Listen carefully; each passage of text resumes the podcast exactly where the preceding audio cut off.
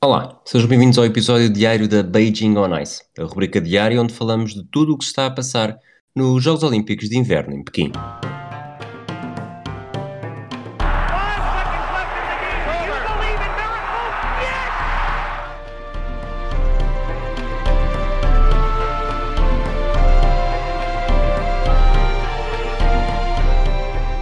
Olá, Sara. Olá, Rui. Então, estás muito animada hoje. Estou a expandir a minha voz. Novidades deste penúltimo dia dos Jogos Olímpicos? Novidades? Pá, já não me lembro. Houve tanta coisa esta noite que isto parece que foram 3 dias e já não lembro do que é que começou. Então ainda bem que estás aqui para fazer este episódio. Vamos tentar revivar a memória e com isso também guardar aqui um documento histórico para a posteridade. Primeira final do dia foi... Esta lembro-me. Foi no esqui freestyle, o halfpipe masculino, medalha de ouro para o neozelandês Nico Porteous, prata e bronze para os Estados Unidos, David Wise e Alex Ferreira. Lembras-te desta? Lembras-te, deixa-me adivinhar, qual é que foi o momento mais estrondoso? Foi a queda do Gus Kenworthy. Esse foi o momento mais estrondoso, mas eu esse não vi em direto. Nós partilhámos esse vídeo no Twitter e ele vai... É logo na primeira... Se não na primeira, na terceira manobra, eu acho que é logo na primeira, em que ele perde o controle, no ar e vai de costados mesmo ao topo do off-pipe, que não é bonito de se ver, não é bonito de ver, mas mesmo assim ele levantou-se e está como novo. E aí ele já agora, falámos disso, não tem como figurar a seguir, acredito que não quisesses falar muito mais sobre ele. Ele no final, não sei se viste, levantou a camisola e apareceu, tinha uma inscrição Openly British, que era claramente uma indireta, salvo seja, uma mensagem subliminar ao facto de ser homossexual e de estar em Pequim, portanto, à sua maneira, teve também ali uma afirmação, vamos chamar-lhe política, porque tudo é política. É verdade. E em relação... Isso, de facto, foi o momento mais estrondoso e, se calhar, aquele que fica na memória durante mais tempo. Depois, no topo, ficou tudo muito decidido antes de chegar à run final. Nico Porteous, acho que foi logo na primeira run que fez 94 pontos, acho que era qualquer coisa assim, e portanto conseguiu logo uma vantagem muito confortável face aos adversários.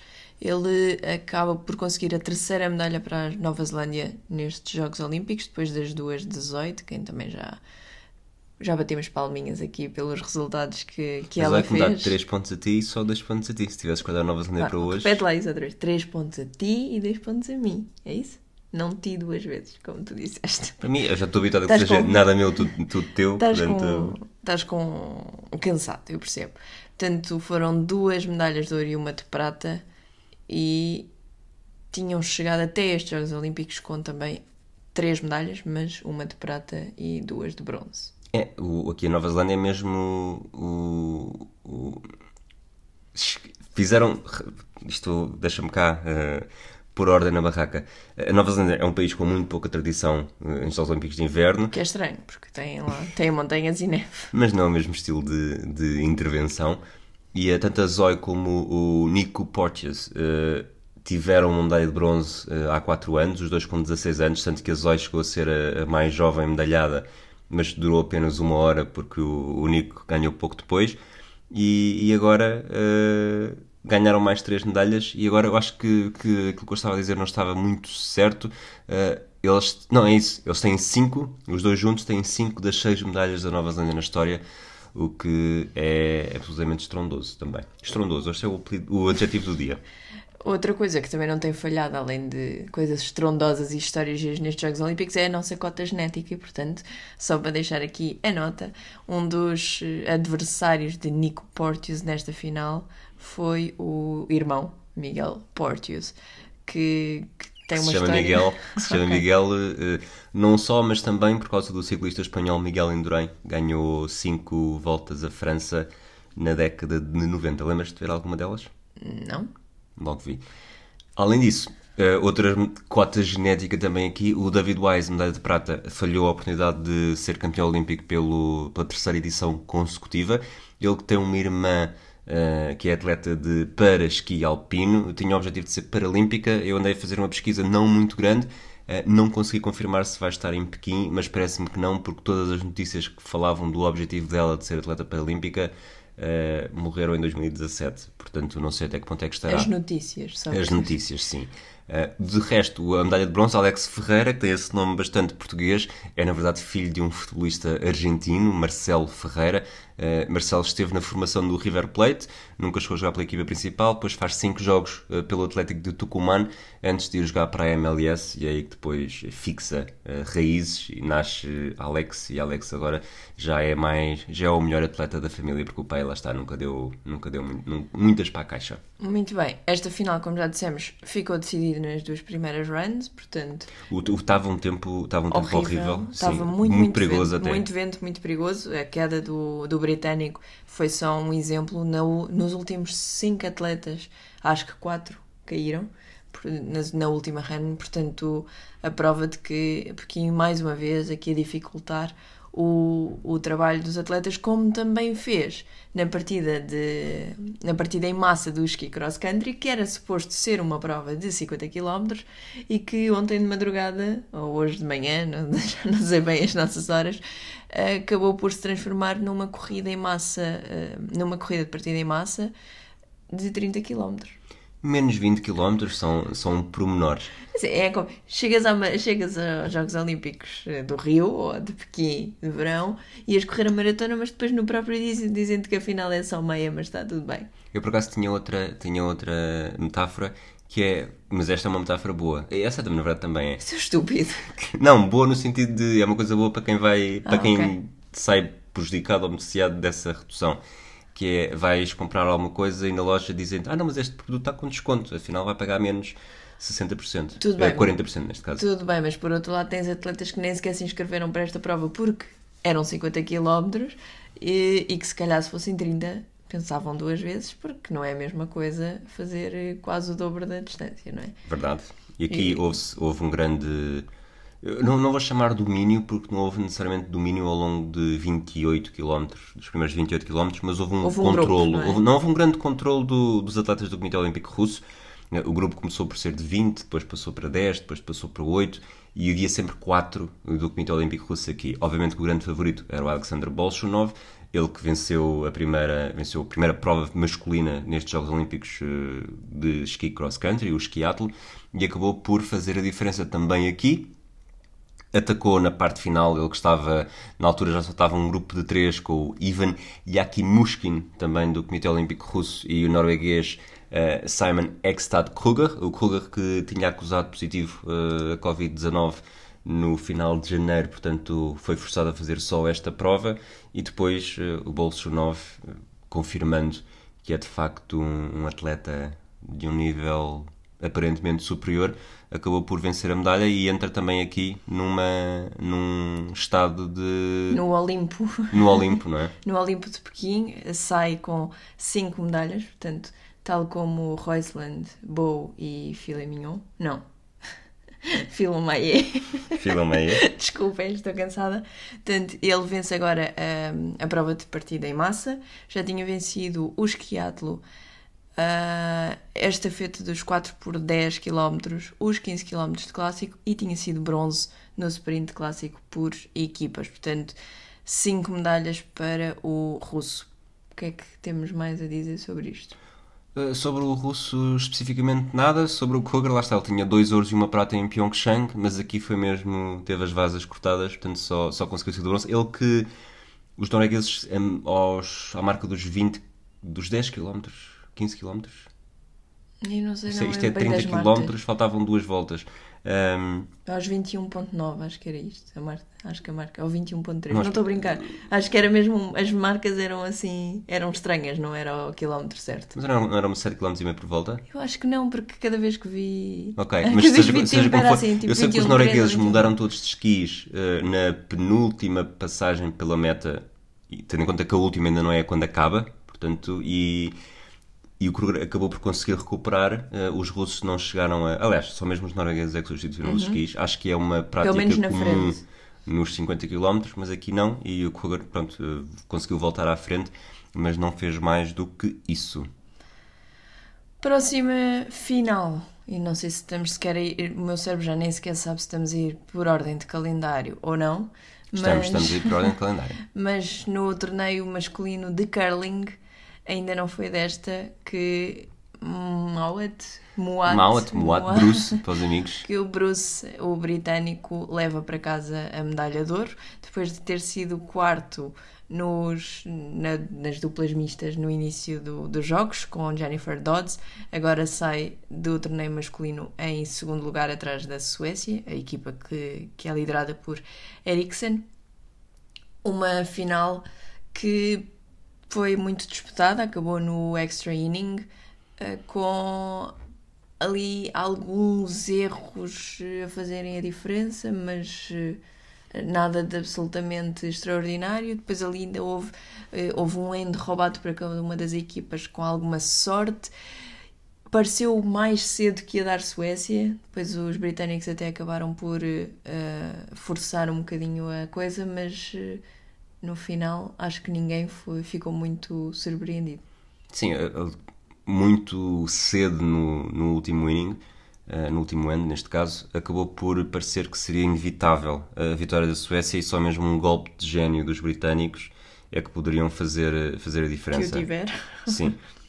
Tentaram e fizeram boas jogadas, na verdade, mas nunca foi o suficiente. Boas, todas as jogadas são boas, praticamente, mas nunca conseguiram ali aquele ponto definitivo para assustar os canadianos e provocar os canadianos ficaram com medalha de bronze, mas isso já foi da véspera.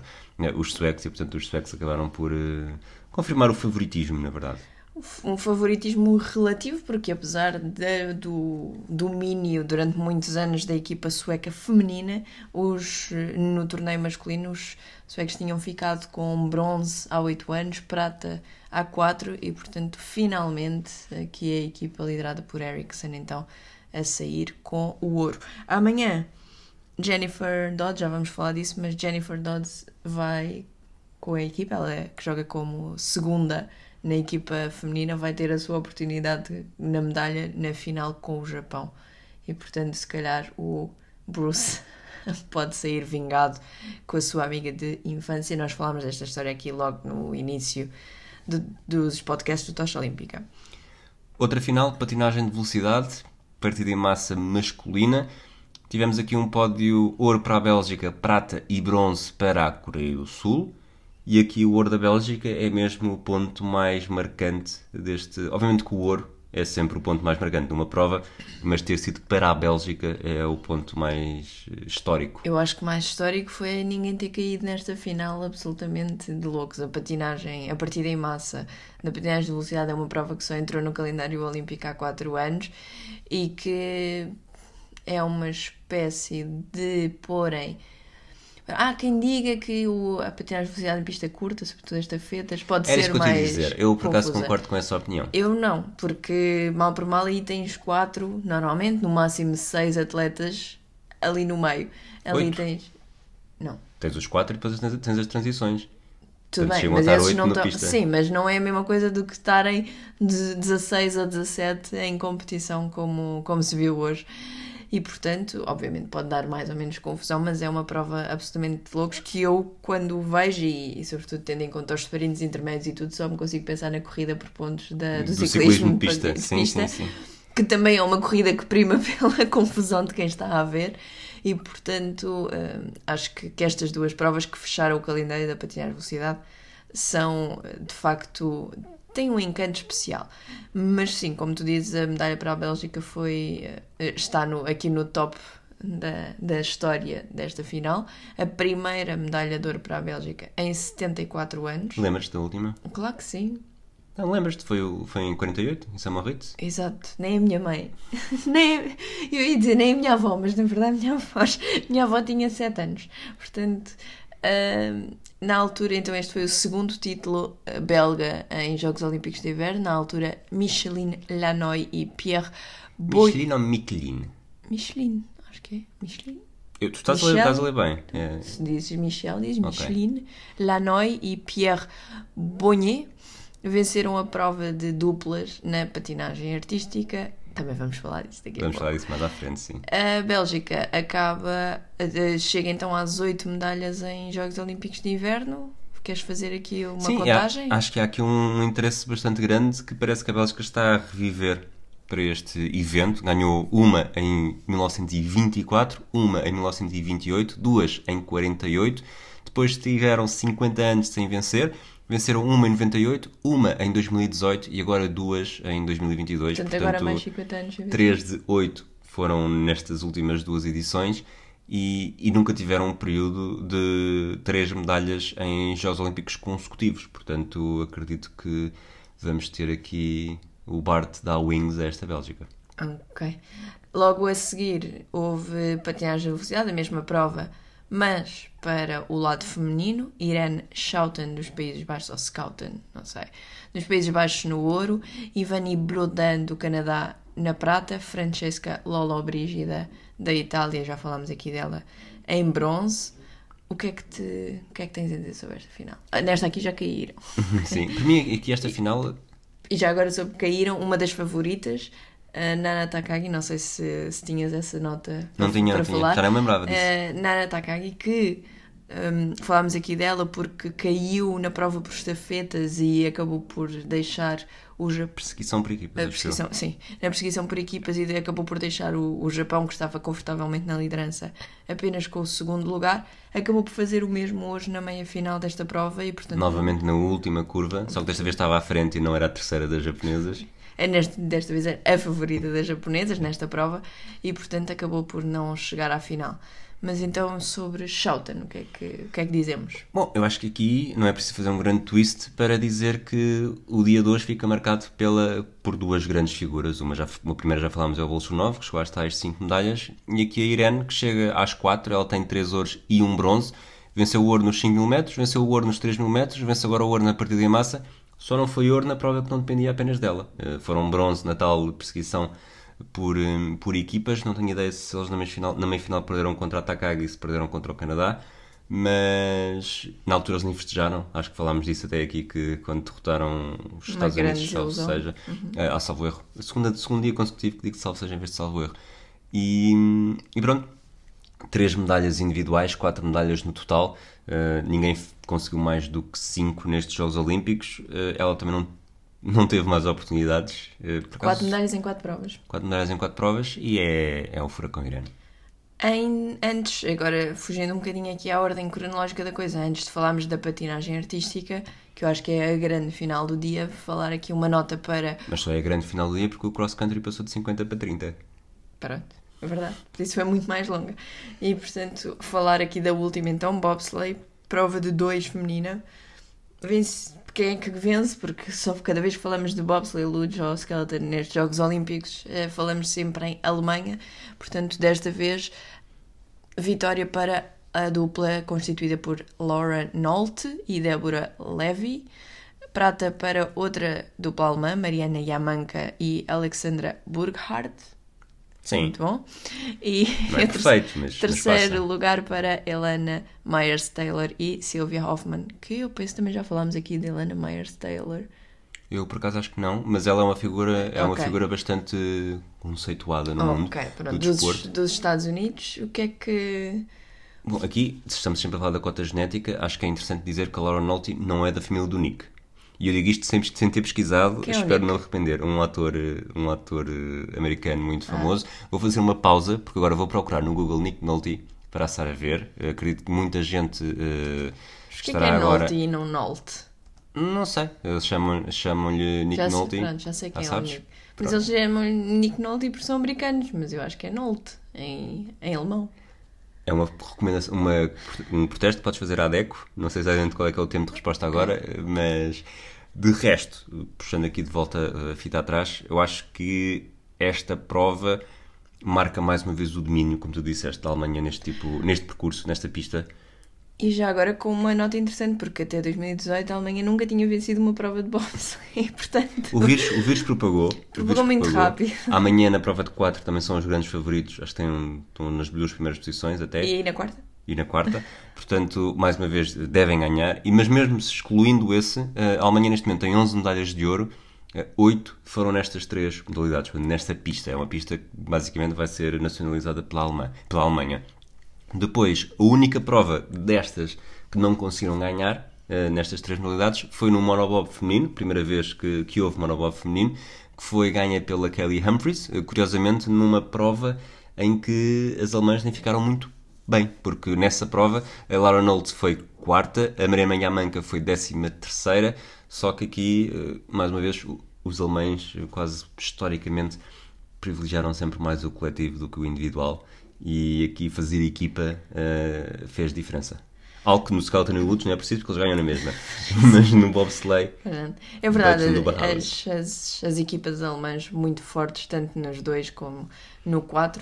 Outras notas interessantes, Mariana Jamanca, com 31 anos, antes de chegar a Pequim, tinha dito que era uma ótima forma de encerrar a carreira se ganhasse uma medalha aqui em Pequim, e portanto...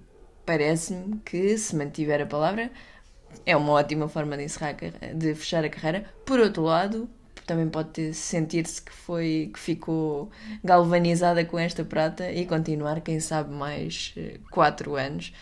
Até porque, já que estamos a falar de alemãs, e escapou-me isso há bocado, a Cláudia Perstein, da patinagem de velocidade, que faz 50 anos. Daqui a 3 dias. Daqui a 3 dias, portanto, 22 faz 50 anos. Ela hoje venceu na prova, como nós dissemos, é muito parecido com o ciclismo de pista, há sprints intermédios. Ela foi pontuar num sprint intermédio, não tenho certeza se ganhou esse sprint intermédio, e depois no final teve direito a uma sessão fotográfica, e claramente há ali o coroar de uma carreira que é impressionante. Então achas... Eu tenho 37 anos, daqui a 12 anos ainda está... Ela estava nos Jogos Olímpicos desde 1992. Então, pera, achas que daqui a 4 anos já não há peste para ninguém? Eu acho que não. Não, se calhar pode ir para a equitação. Provas em que só a gravidade... Ludes não, mas pô, vai para os Jogos Olímpicos de Verão, para o equestre, e ganha nos cavalos. Quem sabe? Ou então pode ir para o hockey no gelo, ser guarda-redes, uma coisa assim. Não sei. Eu não arriscava os dentes aos 50 anos para ser guarda-redes no hockey no gelo. Mal, com essa idade dos alemães já deve ser tudo falso, portanto... Weird. Última final do dia, ou para nós, aqui é a patinagem artística, prova de pares. Vitória para a dupla chinesa Wang Jingsui e Kong Han. Não será o contrário? Bem, não interessa. É como está escrito. E medalha de prata e bronze para... Wang Jingsui é a mulher. Não, estava a dizer era que seria Sui Wenjin. E medalha de prata e de bronze para atletas do Comitê Olímpico Russo. Evgenia Tarasova com Vladimir... Evgenia. Tarasova. Isso é mesmo a francesa que traduzem os nomes russos todos. Então pronto, faz tu. Evgenia Tarasova e Vladimir Morozov. Sim, e continua. Anastasia Mishina, não Mushina, que Mushina é homem, e Alexander Galiamov. Pronto, por acaso acho que te enganaste só a escrever, acho que ele é Galiamov com N, mas pronto. Portanto, os chineses tinham batido o recorde do mundo no programa curto, o recorde do mundo que já lhes pertencia, chegavam com 0,16 pontos de vantagem sobre a dupla Tarasova-Morozov, que também teriam batido o anterior recorde do mundo dos chineses, caso os chineses já não tivessem tratado do assunto. E os chineses aqui, basicamente as 3 duplas que ganham medalhas têm um único erro em cada uma das provas, e nada de penalizações, nem de deduções, nenhumas mãos nem rabos no chão, apenas pequenos... Mas muitas mãos nos rabos.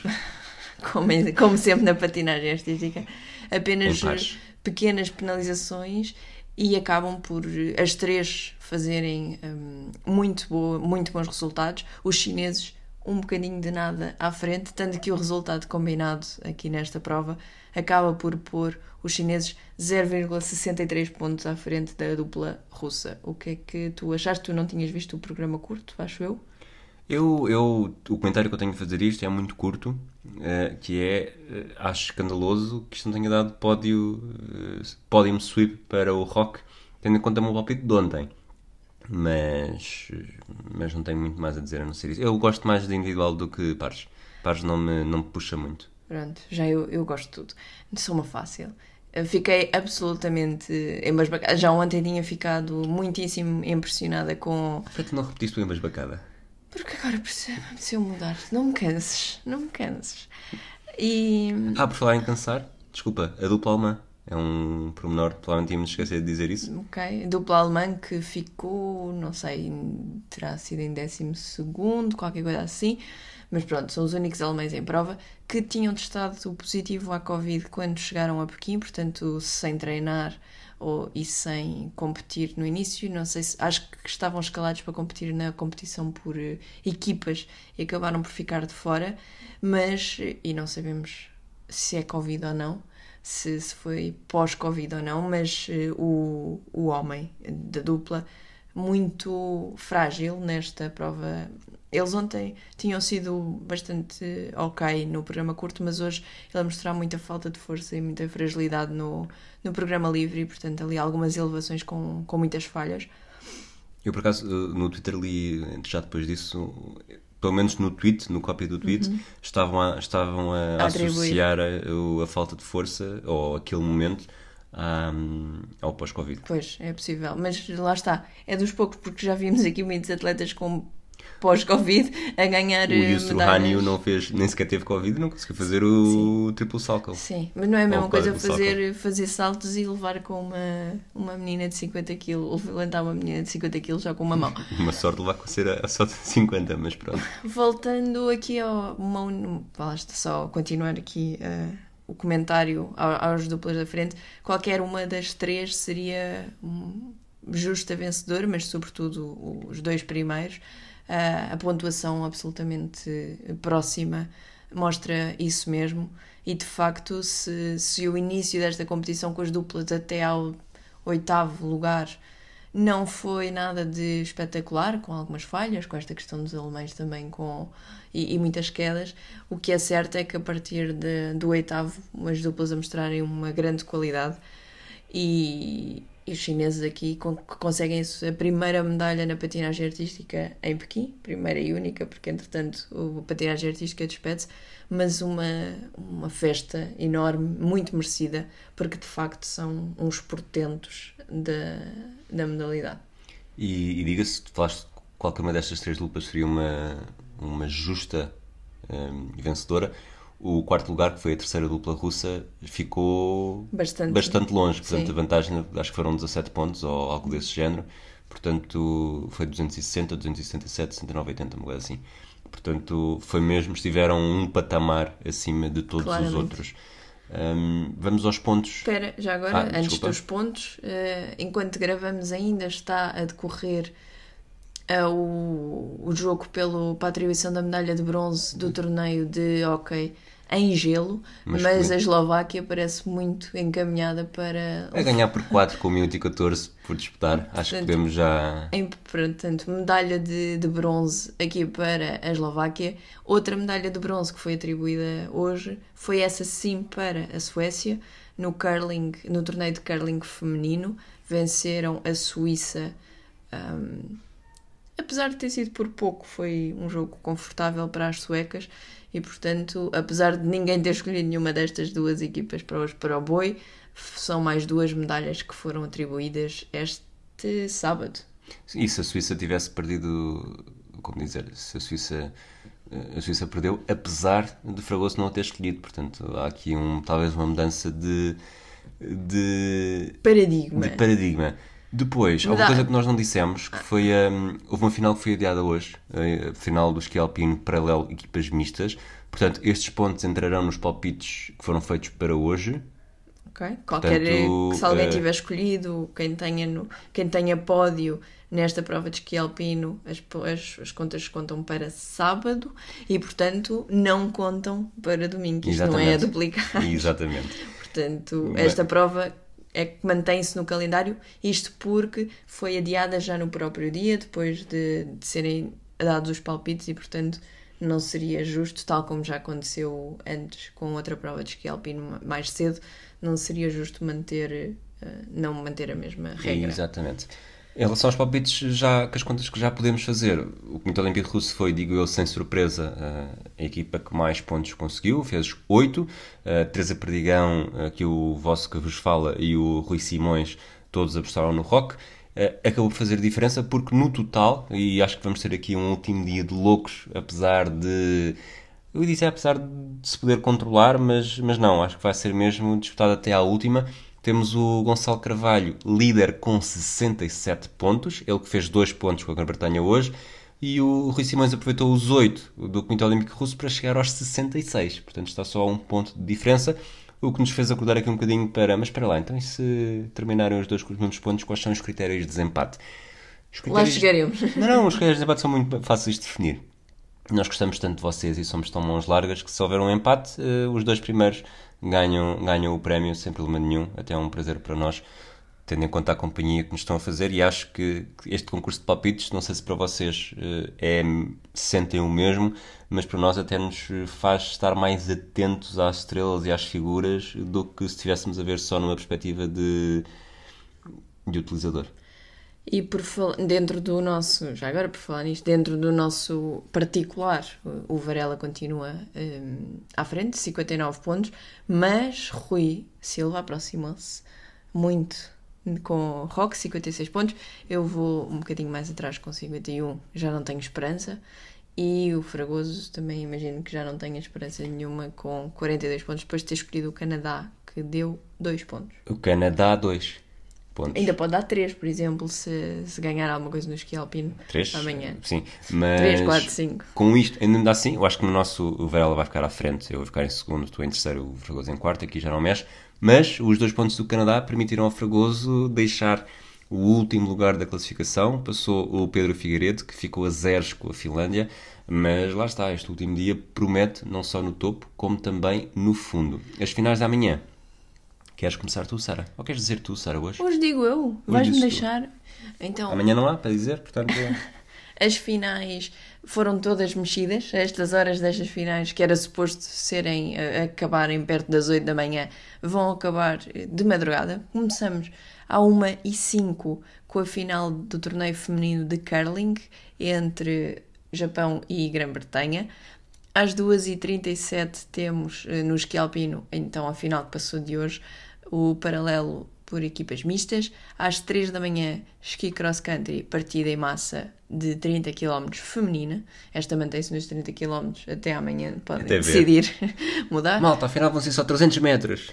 Às 3h20 da manhã, última manga do bobsleigh de 4 masculino. Às 4h10 temos a final de hóquei no gelo do torneio masculino entre Finlândia e Roque, o que me leva ao meu palpite. Vou já assumir. O meu palpite baseia-se aqui nesta final e, portanto, dá à Finlândia. O meu palpite baseia-se na outra final, a de curling, portanto, dá à Grã-Bretanha. Fragoso ainda não deu o seu palpite, eu acho que ele está com medo do palpite do Pedro Figueiredo, portanto, vai esperar ali até à última. E o Varela, sendo um falso, porque ele gosta tanto das equipas russas, sobretudo no hóquei no gelo, escolheu a Finlândia, que é precisamente o adversário do Comitê Olímpico Russo nessa final. Que Finlândia pode dar aqui mais umas medalhinhas noutras provas, mas isso cada um faz as suas contas, nós não queremos influenciar.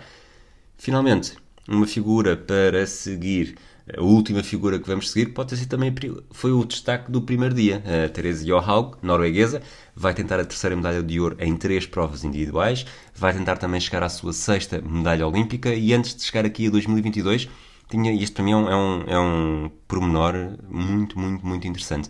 Ela tinha participado em 7 provas olímpicas entre 2010 e 2014. Tinha um primeiro, um segundo, um terceiro, um quarto, um quinto, um sexto e um 7º lugar. Aqui em Pequim, além de 2 hoje, tem um 4º lugar. Portanto, ela nunca fez pior do que 7º. Diria que é seguro dizer que nesta partida em massa livre, em estilo livre, 30 km, será claramente uma figura que vai lá estar sempre na frente. Ainda assim, a classificação mais positiva e a única que não desejava na sua carreira foi o teste a um esteroide anabolizante em setembro de 2016. Foi isso que a deixou de fora de Pyeongchang. Não tivesse sido isso e provavelmente estaria aqui com um currículo ainda mais impressionante. Eu trouxe aqui também a Therese Johaug para esta última figura a seguir dos Jogos Olímpicos, porque ela poderá abrir e fechar os ouros individuais em Pequim. Ela lá está, venceu a primeira prova dos Jogos Olímpicos, individual ou coletiva, não vencerá a última prova dos Jogos Olímpicos porque a final do bobsleigh começa, a última manga começa 20 minutos depois, a do hóquei no gelo começa 1h10, portanto acredito que não seja a última medalha a ser atribuída, mas a nível individual poderá abrir e fechar, o que não deixa de ser um ligeiro detalhe que lhe deve dar. Às vezes sente-se muito, os olímpicos dizem isso, até as comitivas portuguesas, que ou participam na primeira semana e depois a segunda já não têm o mesmo espírito, ou participam só na segunda e no início estão ali um bocadinho às apalpadelas. Aqui a Therese Johaug acaba por estar sempre bastante envolvida e poderá ter estados de espírito bastante felizes, tanto no início como no fim. Muito bem, e para fechar vamos à última sugestão para Pequim. Amanhã não vai haver este momento de mini TripAdvisor Atlas de Bolso, porque amanhã vamos estar aqui a fazer o balanço dos Jogos Olímpicos e queremos falar é de desporto. E a última sugestão não podia deixar de ser, eu ando aqui a tentar arranjar voltas e coisas para falar que não sejam isto, mas não podíamos deixar de terminar os Jogos Olímpicos e este momento com... maçã farci de sopa. Banana frita congelado. Não, a falar da Grande Muralha da China, porque, apesar de não ser em Pequim, as secções mais próximas são a cerca de 70 km da capital chinesa. É um daqueles pontos incontornáveis quando se visita a cidade. Ora bem, Grande Muralha da China, a saber, há várias secções visitáveis. As mais perto e tendencialmente mais conhecidas são... Badaling e Mutianyu. Nós visitámos Mutianyu, mas podemos falar aqui um bocadinho das duas. Outra coisa a saber antes de se visitar, e que eu não tinha noção disto, que é, a Muralha da China está ali num alto. E, portanto, a Muralha da China está em cima de uma montanha. Portanto, para chegarem à Muralha da China não é só, chegar lá e pronto. Não, normalmente implica subir. E porquê é que isto é relevante? Vamos então explicar porquê é que escolhemos Mutianyu quando visitámos Pequim. Esta secção, que entre as duas mais visitadas, Badaling e Mutianyu, é menos concorrida. Porque é mais longe também, menos, não muito, mais ou menos a mesma distância, mas menos acessível em termos de transportes. Exato. E também menos preservada, portanto há mais muralha original a visitar, e tem uma particularidade, que foi o que nos fez escolhê-la, que tem um tobogã, um escorrega, um luge, uma pista de luge, já que estamos aqui em Jogos Olímpicos de Inverno, para descer. E portanto, como boa namorada que eu sou, disse ao Rui que se ele queria descer a muralha naquela coisa horrorosa tipo trenó num escorrega, muito bem, que eu íamos àquela muralha, mas que nem pensar que eu ia fazer isso. Eu, como bom namorado, vi a tua crise de vertigens a ir no teleférico para cima e desci teleférico contigo para tu não teres uma igual crise de vertigens. Primeiro, estás-me a roubar a história. Segundo, não foi bem assim. Então, coisa que eu não tinha percebido é que, obviamente, para poder descer de escorrega é preciso subir bastante. Eu achei que era na boa, pronto, era subir um bocadinho, depois descer-se de escorrega. Não, implica, quer dizer, obviamente podem ir a pé. A subida a pé deve demorar mais ou menos uns 40, 50 minutos. Ou então, há duas outras opções. Em Mutianyu, estamos a falar de Mutianyu, podemos ir de teleférico ou podemos ir numa daquelas cadeiras horrorosas de balança-pés, que essas sim nos dão direito a descer pelo escorrega. Eu disse, obviamente, que não ia subir nas... Essas sim dão direito a descer pelo escorrega? As duas não. Ou sobes e desces de teleférico, ou sobes de cadeira de pés e desces de escorrega. E, portanto, eu disse que sim, senhora, que o Rui fazia o que quisesse, mas eu ia de teleférico, e o Rui, nessa altura, percebeu que, se calhar é melhor eu ir com ela, porque ela está em pânico. E, portanto, lá se foi a ideia de ir de escorrega, seja como for, não é bom para vertigens, Mas lá em cima é absolutamente incrível. Rui, não sei se queres deixar aqui alguma nota. Nós fomos em abril, no início de abril, portanto ainda não estava completamente primaveril. Exato, mas... isso afetou um bocadinho. Eu gostava de ter visto aquilo de uma forma um bocado diferente. Eu achei absolutamente incrível. Havia muitas cerejeiras e outras árvores de fruto a começarem a ter flor, portanto o que nós vimos foi um monte de árvores castanhas, sem folhagem, mas com flores cor-de-rosa a abrir, que é incrível. Tivemos um problema que foi, calhou-nos ir num dia em que era feriado nacional e portanto estava bastante cheio, mas mesmo assim deu para tirar fotografias em algumas secções e torres de vigia completamente sozinhos. Há um autocarro turístico, o MuBus, que vai do centro de Pequim até Mutianyu, não havia na nossa altura, não, e portanto acabámos por ir numa excursão. Outra opção é mais acessível para quem está a fazer turismo independente, é ir até Badaling. Tem comboio TGV, em 20 minutos estão na estação de Badaling, ou de autocarro, cerca de uma hora e meia até Badaling, e entram diretamente nessa secção que está um bocadinho mais bem preservada, mais reconstruída, tem, por ser mais acessível, mais gente, e sobe-se com, igualmente aterrorizadores, uma espécie de montanha russa, em que não é um teleférico, não está pendurado por cima, mas está pendurado por baixo, que é horrível e que é fechado, ou umas cadeiras que tipo montanha russa que não estão fechadas, não sei, aquilo parece-me, todas as fotografias que eu vejo daquela secção me parecem absolutamente horríveis, mas dizem os guias de viagem que o ideal é sair na 7ª torre de vigia, seja qual for a forma que apanharem até lá acima, ou a andar, e depois andarem até a 8ª para algumas das melhores vistas sobre a muralha. Sara, tu és a pessoa de maior potencial que eu conheço, a quem não se aplica, estás reservada para voos mais altos. Eu, para voos, estou ok. Não me importa nada com os voos. O problema é quando não vou. Por falar em voo, nós vamos agora os dois descansar. Voltamos amanhã, se tudo correr bem, com Pedro Fragoso também, para aquele que será o último episódio desta rubrica Beijing on Ice. Um abraço a todos, beijinhos a todos, até amanhã.